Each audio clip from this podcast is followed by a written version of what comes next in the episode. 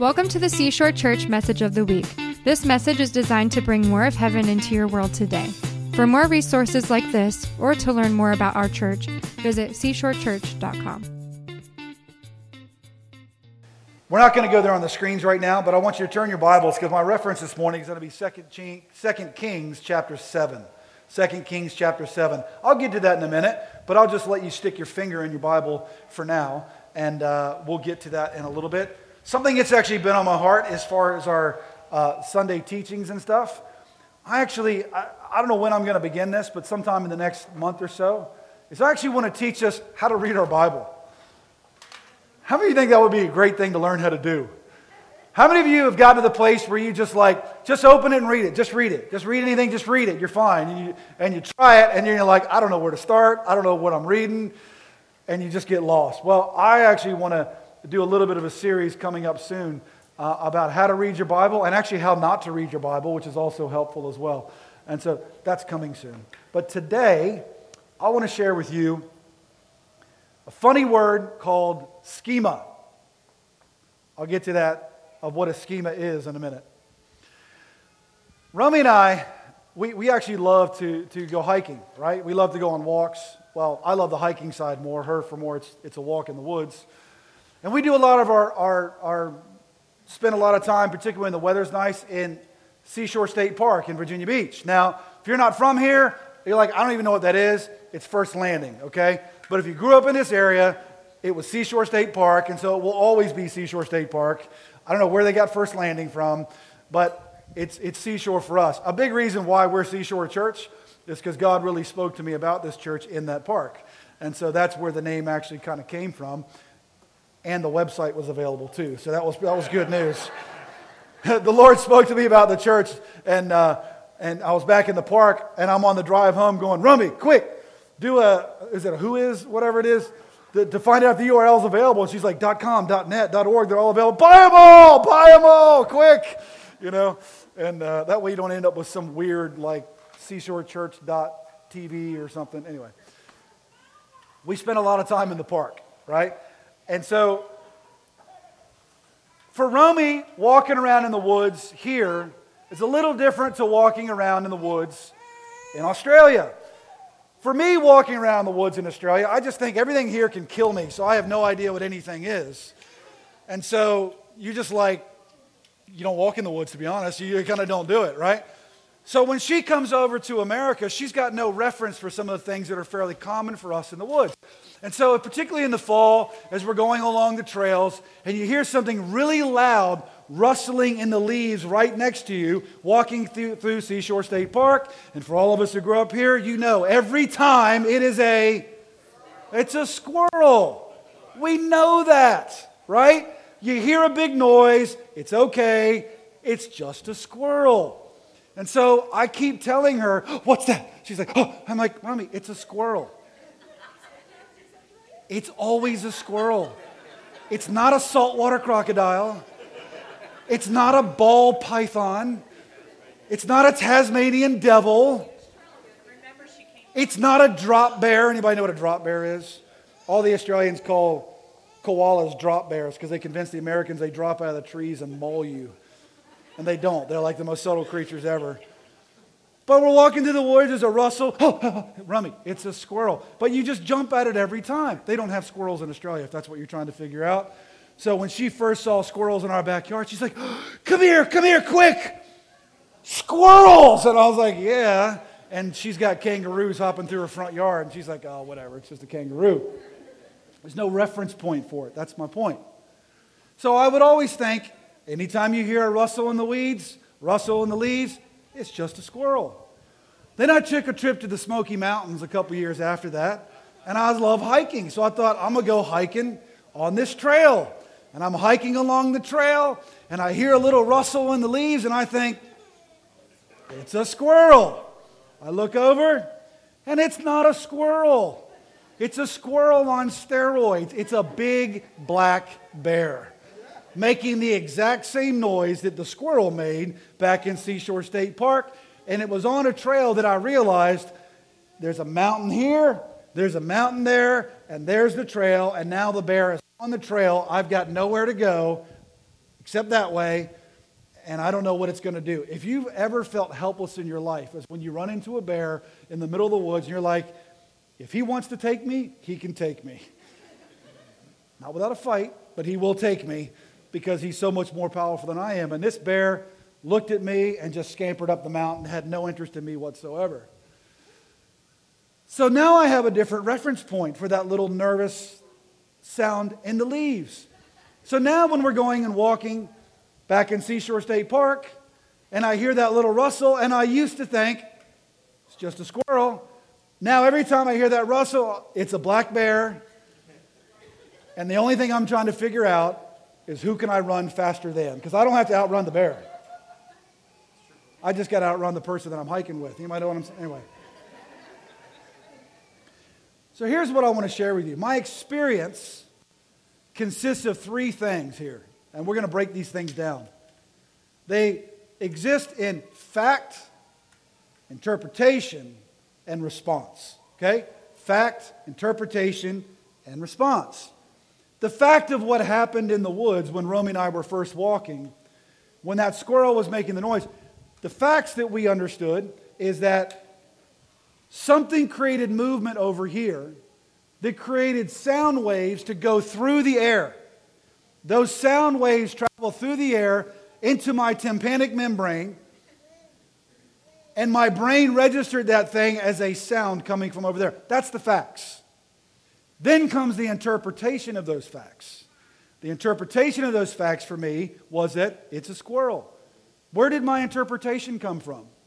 Is because every time I have gotten the information that the sound waves have traveled through my ear while I'm walking through the woods and they end up in my ear, my experience has been is that that's always been a squirrel.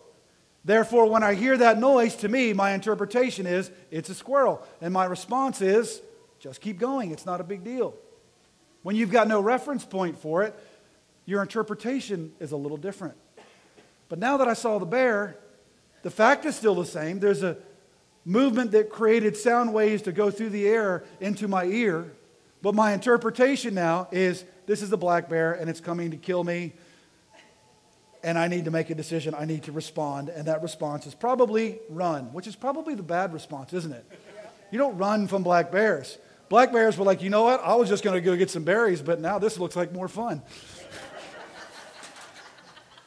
you ever think about that? Like you'd be running scared, and the bear's like, oh, this is fun. And he starts chasing you, and you get more scared. You're like, stop chasing me! He's like, what are we doing? What game is this? This is fun.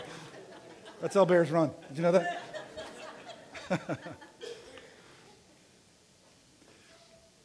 Sometimes it's difficult for us to distinguish fact from interpretation. But it's actually our interpretation that determines our response. You see, we think we're responding to facts, but there's something funny about facts right now. There is there might be no cat food on the shelves right now, but there is no shortage of facts. You can get whatever facts you want. Akeem and I were laughing on Friday. We were like, you know what? Whatever argument you support, you can find facts to support that argument. Google's amazing. There are so many facts that you can find. Like, pick an argument one way or another, and I promise you, you can find facts to support the argument. There's no shortage of facts, but interpretation is something different. Because it's how we interpret facts that determine our response to it. I know that in my life, I don't want to misinterpret what I am observing, what I'm feeling, what I'm hearing, what I'm seeing. Do you know that even in marriage, like Romy and I, we've been married 23 years, very happily for most of them. Um, for 20, no, I'm just kidding. We've been married happily for 23 years. Do you know that there is nobody on this planet that knows me better than she does? And there's nobody on this earth that knows her better than I do. But we still get it wrong. We will misinterpret. And so instead of responding to what the other person said, we've had to learn to go, so what I'm hearing is, and what I'm saying is, I received this stimuli, I received this bit of information, and I am interpreting it as this. But I don't want to respond yet. So I've had to learn in marriage to go, I'm hearing this, I'm interpreting it this way, but I'm reserving my response because I want to make sure that I'm interpreting this the way that you intended. Right? Because sometimes I'm like, I'm kind of, I heard this, I'm hearing this as a criticism, and there's times that she's like, I'm so sorry, that was not a criticism. And there's other times I've said, I'm hearing this, I'm perceiving this, interpreting this as criticism. She's like, Well, good. Because it was. Do your dishes. I want to make sure that as believers, that we're not so quick to respond to things, that we consider that middle part, that we consider our interpretation of the times, that we consider our interpretation of the facts that are presented to us, and realize this word that I'm going to describe to you called a schema actually affects our response more than we even realize. Your interpretation is determined by kind of your lens through which you observe the world. So maybe that's another way to describe it. The Greek word for that is schema, and I'm going to put a definition up here for you. You're going to love this one. A mental codification of experience that includes a particular organized way of perceiving cognitively and responding to a complex situation or set of stimuli. That's what a schema is. That just means that's your lens. It means that you, when you receive information and all of your experience, creates the way that you view the world. And it's the way that you view the world that determines your response, not the actual facts. This has a lot to do with how we approach the world spiritually as well. Because there's a spiritual component and dynamic to the schema that you actually learn to develop over time. And for some of us, God wants to change this in us. He wants us to view things the way that He views them and not the way our experience teaches us to view them. I love that uh, there's, there's a quote, I don't know who originally said this, but they say that I don't want to bring my theology up to the level of my experience, but I want to bring my experience up to the level of my theology. So if I haven't seen God heal somebody in a while, I don't want to develop a theology that God doesn't heal. I know that God heals, and so the fact that we serve a healing God is the lens through which I view the world. That's my schema. So therefore, I want to bring my experience up to the level of what I see God as being. The challenge with this schema is the schema becomes our system per, for perceiving all new information. Right? So it actually it affects our attention. So what happens is we pay attention to the things that already fit within the schema that we have. The way that we perceive the world, once that gets kind of developed in people, then you tend to pay attention to the things that fit within the way you already think about it. This can become dangerous because when you get a contradiction to your schema, you begin to reinterpret the contradictions as something that's either like an exception to the rule, or what happens even worse is when you see something that contradicts the way you've always thought about something, is that you just manipulate the facts to make it fit within your schema rather than considering maybe the way that I've been viewing things is not the right way. It's why two people can see the same facts and come to two completely different conclusions. If you wonder how this happens, let me tell you this happens. Let me raise one thing up here. January 6th. Have you seen how many, like the, the dichotomy of division of the way people see the exact same thing. For one person, it's an insurrection. For another person, they're patriots. And I'm not saying which side of it's on. I'm just amazed how what happened can be viewed two completely different ways. Why? Because the events of that day fit within people's schema. Whichever way you view the world prior to that is the way that you're going to interpret the facts that are in front of you. And I don't care how you interpret it, I just want you to be aware that sometimes we respond according to the way we see the world rather than according to what actually happened. So when we get new ideas, we just fit it into our current schema. And this is why. The reason that we don't often change this is because when we get new ideas, we fit it into the way we already see things because it only requires automatic thought as opposed to complex thought. I don't like to think complexly all the time. In fact, I rarely like to think complexly, but automatic thought. What is automatic thought? Well, I remember when I, we, we bought our house. I actually bought a house a half mile from my parents' house where I grew up. And so that first year buying my house, there were several nights when I was driving home but ended up in my parents' driveway. And then went, How did I get here? Because I didn't realize my brain was so used to going that direction that I was thinking about something else and I didn't I don't know if I ever told you guys that. I'd literally be in their driveway getting ready to get out of the car and then look at the front door and go, What in the world am I doing? Now I got to play it off with my parents like I came to visit them, you know. Hi, mom, dad, gotta go, you know. That's automatic thought. You see, sometimes when we see things that happen, we get facts, we just plug it into the way we already see things, and it's just automatic. As soon as you hear something, well, that's this. Well, that's this, right? Instead of the complex thought, when, your when your schema gets challenged, to go, maybe I need to think about this a little bit differently. A schema is not a bad thing. You're going to have one regardless.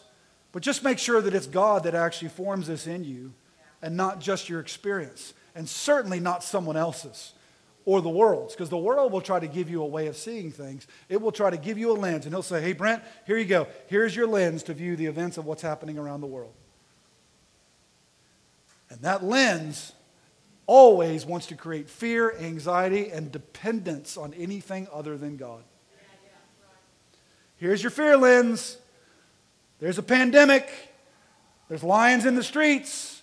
The economy is going to hell. Here's the lens. You better be afraid so that you'll look to something other than God, and that's called idolatry.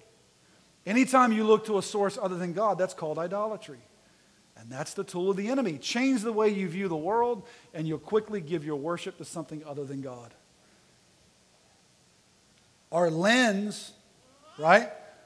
And our response, and our lens and our path. Sorry, let me get our lens, the one I just told you about, and our past experience is what determines our response.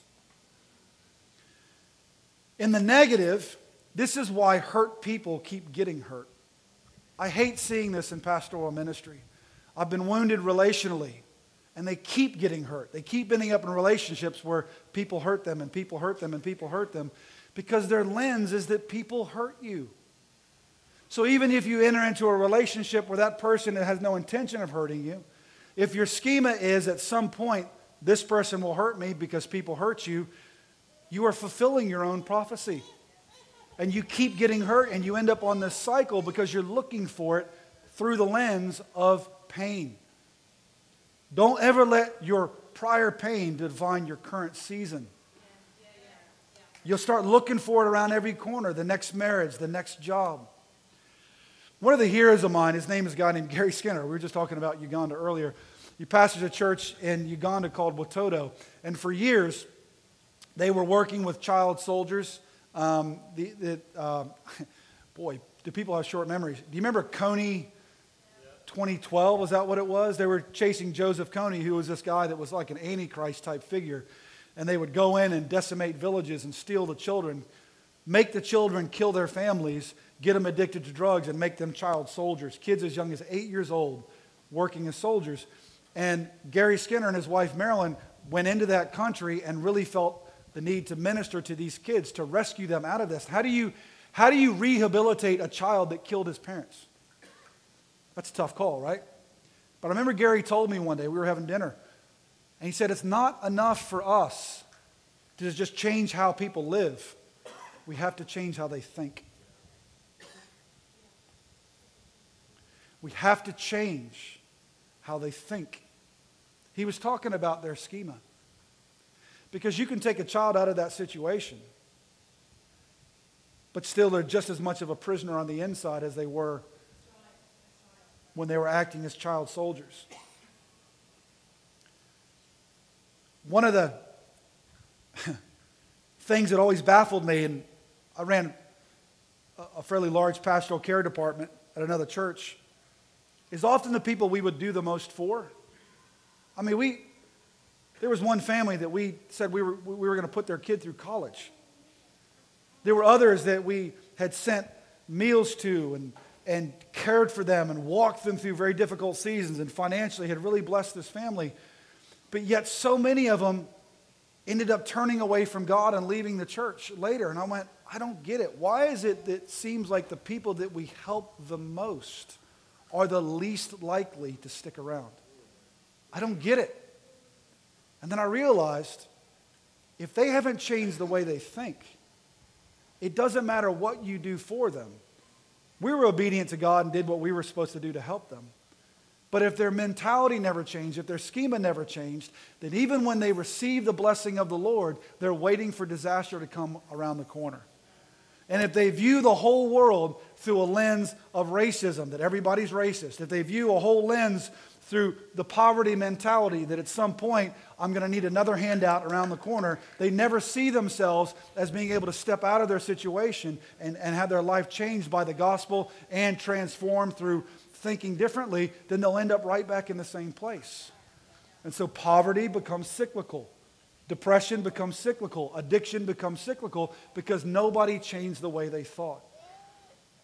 I thank God that in Uganda they were able to do that, and it's pretty, pretty amazing. So let me share with you a biblical story of this. It'd be good to finally get to some Bible, right? I want to share with you a story from 1 Kings in chapter 7. And let me give you a bit of background for it before we pull into the story. So, Israel had these neighbors called the Arameans. Um, Aram is the, is the name of the nation, and they were constant conflict with them. So the Arameans would constantly raid Israel and they would steal their stuff. And it's like nobody actually worked for a living, they just stole from each other all the time. And so they're a constant conflict with one another. But eventually, long story, but they end up coming to peace terms with the Arameans and they stop raiding Israel. But then a new king comes along, and whenever there's a change in king, it's very funny. It's like it doesn't matter what happened with the old king, the new king's going to do what he wants to do. And so he begins to besiege Israel again. And so Israel is living under a siege, okay? And so they can't go out of their cities. And it's so bad that they're trying to starve these people of Israel out to death. Like just in, in, in we don't even have to attack. We'll just completely encircle them and don't let anything come in or out of the city, and eventually they'll starve to death. Well, things in this city had become so bad, and the starvation was so bad. In 1 Kings chapter 6, we see that even, or 2 Kings chapter 6, we actually see that the starvation was so bad that the king was approached by a mom. And she goes, We need help. Things are so bad. Me and another mom agreed to eat our sons. That we made an agreement that first we'll eat my son and then we'll eat your son the next day. And this woman said, We've already eaten my son, but now I can't find the other woman. She won't live up to her end of the bargain. This is the king that hears this from one of his subjects. Can you imagine the trauma? Not just for these two moms, but the trauma of the king to hear the condition of his people. You see, before, when the Arameans used to plan their attacks on Israel, God would speak to the prophet Elijah and he'd tell them exactly what was going to happen. Elisha would tell the king, and so the, the Israelites were able to cut off the attack before it ever happened. It was crazy. It's like, hey, they're going to do this, and the king would respond to it, and they'd win. The Arameans were like, what is going on? Right? And so they would get this cheat code. God would continually reveal to the king the plans of the enemy, and then they would be saved time after time. But now, with this siege, it's not happening like it did before. And God hasn't spoken yet about how they're going to get out of this. And things are so bad that moms are eating their kids. That's horrible. And the king hears this. And regardless of what God did in the past, the trauma of hearing what was happening to these two moms has now created a new schema for him. And so, where he used to pursue the word of the Lord from Elisha, now he wants to kill Elisha. Imagine that. This guy had consistently brought to you the word of the Lord that revealed the plans of the enemy so that you remain safe. But now things have gotten so bad, the trauma of that one event, that one moment of, of hearing what was happening to your people has caused you to want to kill the word of the Lord. Not only do I not want the word of the Lord, I want to kill the one who sends it. It's pretty bad. Because of his change in schema that he let his experience, interpret the facts of what was happening. It was disastrous for him. But yet, God is still gracious. So, this king sends someone to go kill Elisha. And this is Elisha's response. We're going to read from this from 2 Kings chapter 7. Elisha replied, Hear the word of the Lord. Oh my gosh, how good would it be, finally? You'd think, man, remember all those times when God would give us a word and it would save us from our enemies? Time after time, it kept happening. It almost became laughable to watch how frustrated the Arameans would get that we knew their plans and they didn't even realize what was happening. Finally, we've got the word of the Lord. But that's not his response. This is what the Lord, of the, the, the Lord says About this time tomorrow, a seah of the finest flour will sell for a shekel, and two seahs of barley for a shekel at the gate of Samaria. Now, to give you some context, if you don't understand that, he's saying that there's going to be so much that the price is going to plummet. Now, under the seas, they said a donkey's head cost two pounds of silver. That's a lot of money for a donkey's head. Who wants to eat a donkey's head? So the prices are skyrocketing, supply and demand. But now this prophecy is saying that things are going to be so plentiful that anyone can afford it. Now, that's not the reality of what he's living in, is it? They're starving to death, and they get a word like this. Verse 2 The officer on whose arm the king was leaning said to the man of God, Look, even if the Lord should open the floodgates of heaven, could this happen? You will see it with your own eyes, answered Elisha, but you will not eat any of it. Even when they finally get the word they've been waiting for, this man could not consider the possibility that God can, in an instant, completely reverse your current situation. That God doesn't need you to dig yourself out of a hole. In one instant, God can turn your situation around. But this man couldn't consider the possibility that that could happen it did not fit within the way that he viewed the world. Even though God had done it before, their current situation had caused their schema to teach them that this can't happen. And so this is what happens. But there were four men with leprosy. This is not a parable, this really happened. Now, lepers in that moment, you're like, it, it was a death sentence for people. You couldn't live with others. You were on the outskirts of town. So basically, they put you on the outskirts of town until somehow you miraculously survived or you died. So you, your destiny is kind of written there already. But these four men with leprosy at the entrance of the city gate, and they said to each other, Why stay here until we die? If we say we'll go into the city, the famine is there, and we will die. And if we stay here, we will die. So let's go over to the camp of the Arameans and surrender. If they spare us, we live. If they kill us, then we die. At dusk, they got up and went to the camp of the Arameans. When they reached the edge of the camp, no one was there, for the Lord had changed their schema. The Lord had caused the Arameans to hear the sound of chariots and horses and a great army and some rustling in the leaves in the woods. So they said to one another, Look, the king of Israel has hired the Hittite and the Egyptian kings to attack us. It was four lepers. I love this. So they got up and fled in the dusk and abandoned their tents and their horses and their donkeys. They left the camp as it was and ran for their lives. The men who had leprosy reached the edge of the camp, entered one of the tents, and ate and drank. Then they took silver, gold, and clothes and went off and hid them. They returned and entered another tent.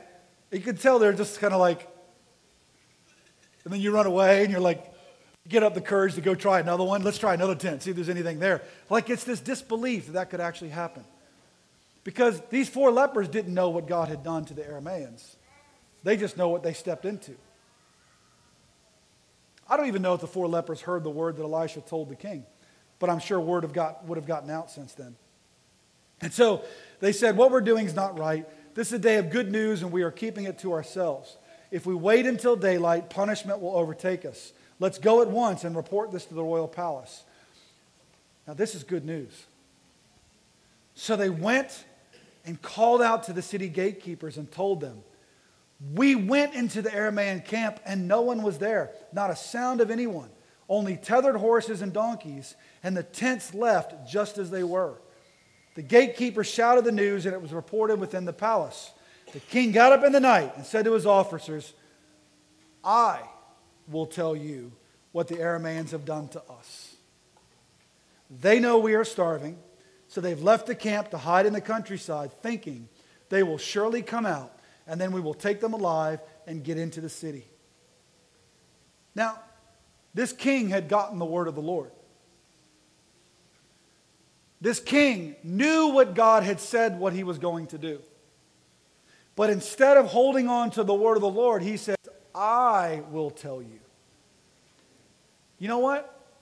I want to make sure whether I'm up here, whether I'm at a coffee with somebody, whether I'm talking to my kids, that it's not I who will tell you, but I want to make sure the only thing that you hear is what God is actually saying to us.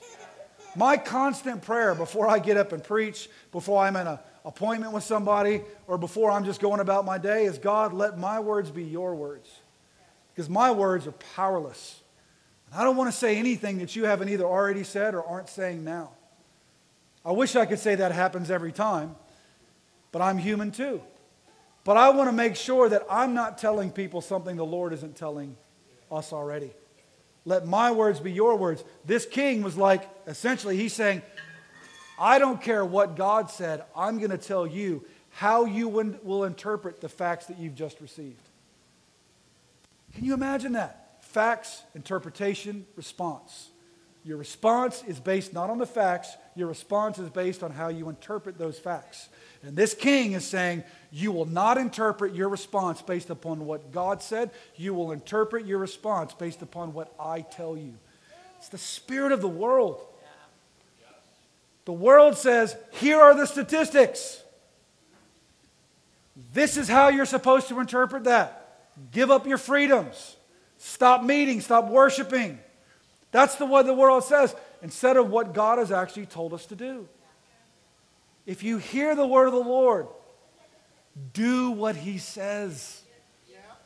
Do it. Believe it. So interpret the facts that you're being presented on what he has said, not on your own experience. Let's bring our experience up to the level of what he's saying. Is that making sense? So one of his officers answered, verse 13 Have some men take five of the horses that are left in the city their plight will be like that of the Israelites left here.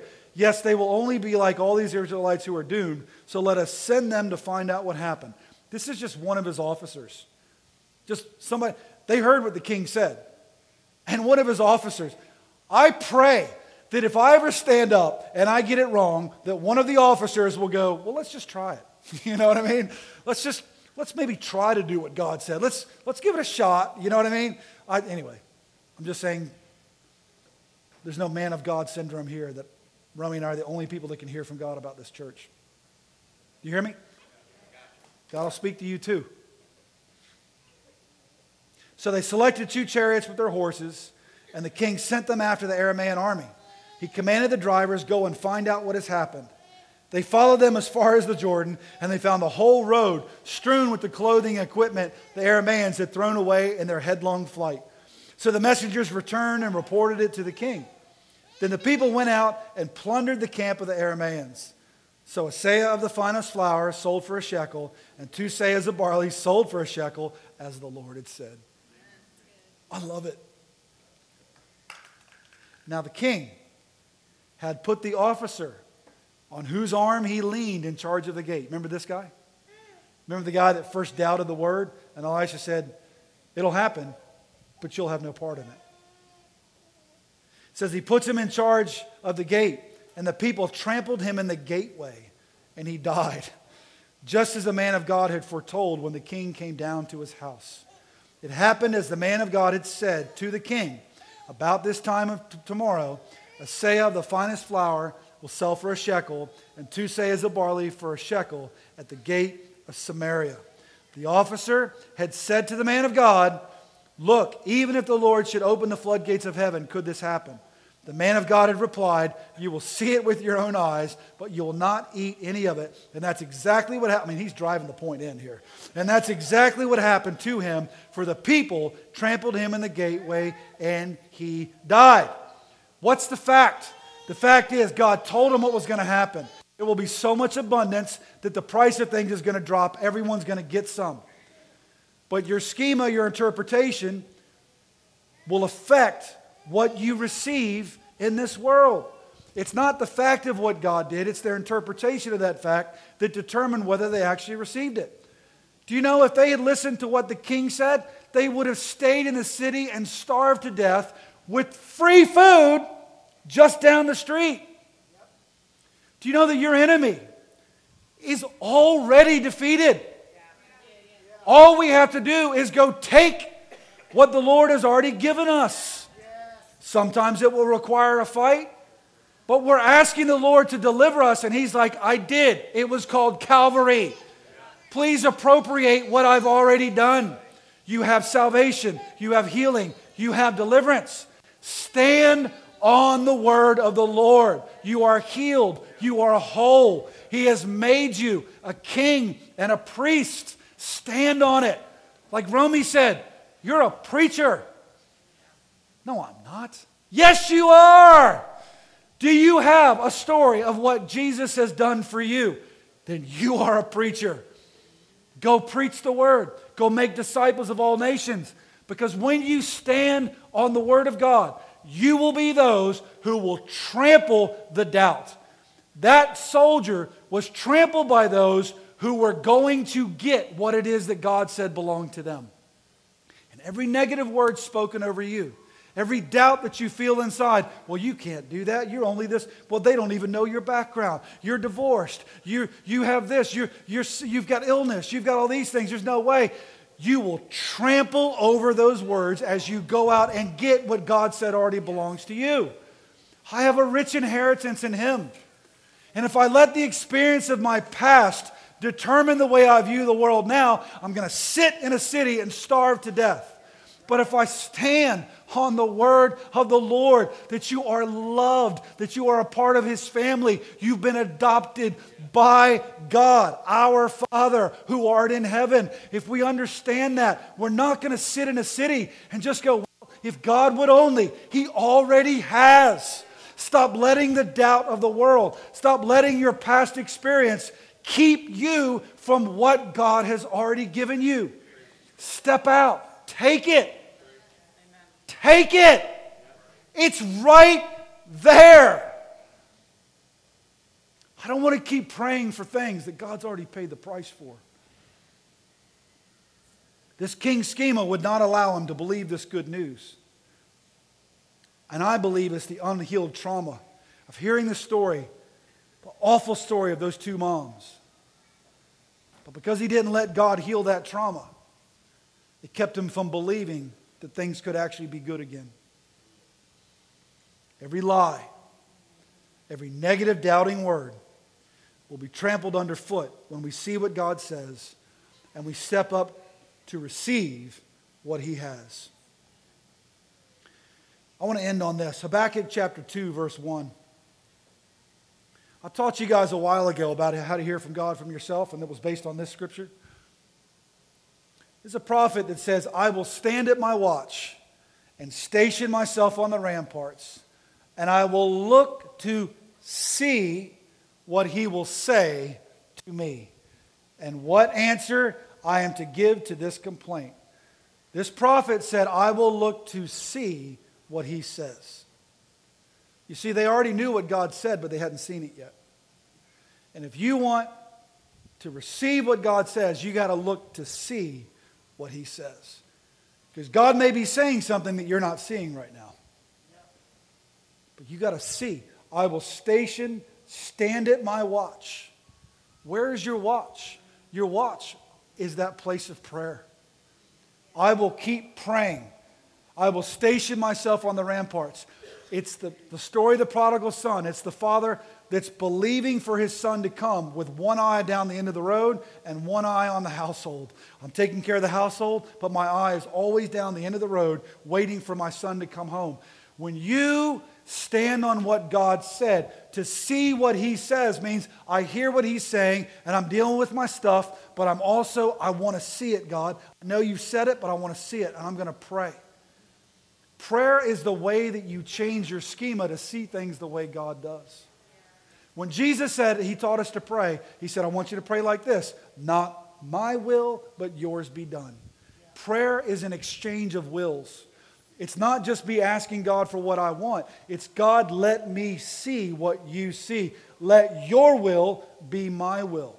I give up my will and I want your will so that I see my present situation the way that you see it. That's what prayer is. And if you haven't exchanged wills, keep praying. Keep going. Maybe do it a little bit differently. You see, when I experience trauma or I experience heartache or I experience maybe I've been hurt by somebody, I'm like, Lord, I need to pray. Not pray for them like, Lord, bless them with a lightning bolt. And not condescendingly, Lord, I'm just going to take the high road. I love that expression. It's another message. Step away from that rabbit hole. But I want to pray till I feel God's pleasure over them.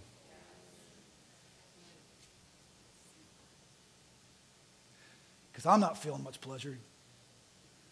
So, God, that person that lied about me, that person that abandoned me, whatever it is, I want to pray for them until I feel your pleasure over them.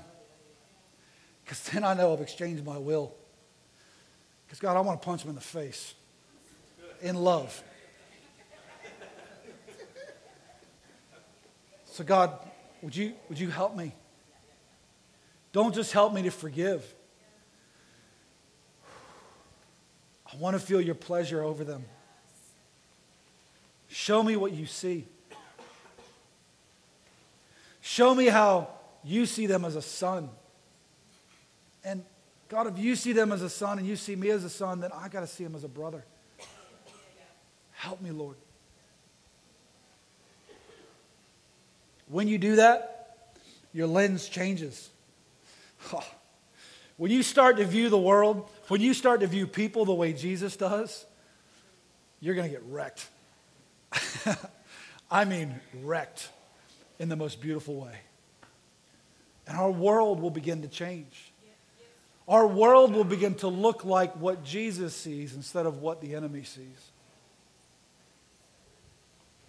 There's been moments when I've had to just close my eyes because in my natural eyes, I can't see it. I'm just going, God, I'm praying, but I'm not closing my eyes because it's more spiritual. It's because I don't, I don't want my natural eyes to keep me from what it is that you want to show me in the spirit. Let me pray for you. Lord, I pray right now this morning that you would change our schema, our view of the world. This preconceived ideas that we step into where we just go, well, that's this and that's that.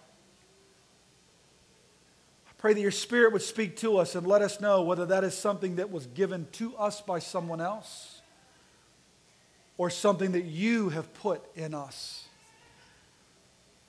That I will stand at the watch. I will stand in prayer until I see what you see until I smell what you smell, until I feel what you feel, until I love who you love. God, if I'm having challenges loving some people, challenge is not with your love. The challenge is that there's still some of my will that's sitting in here.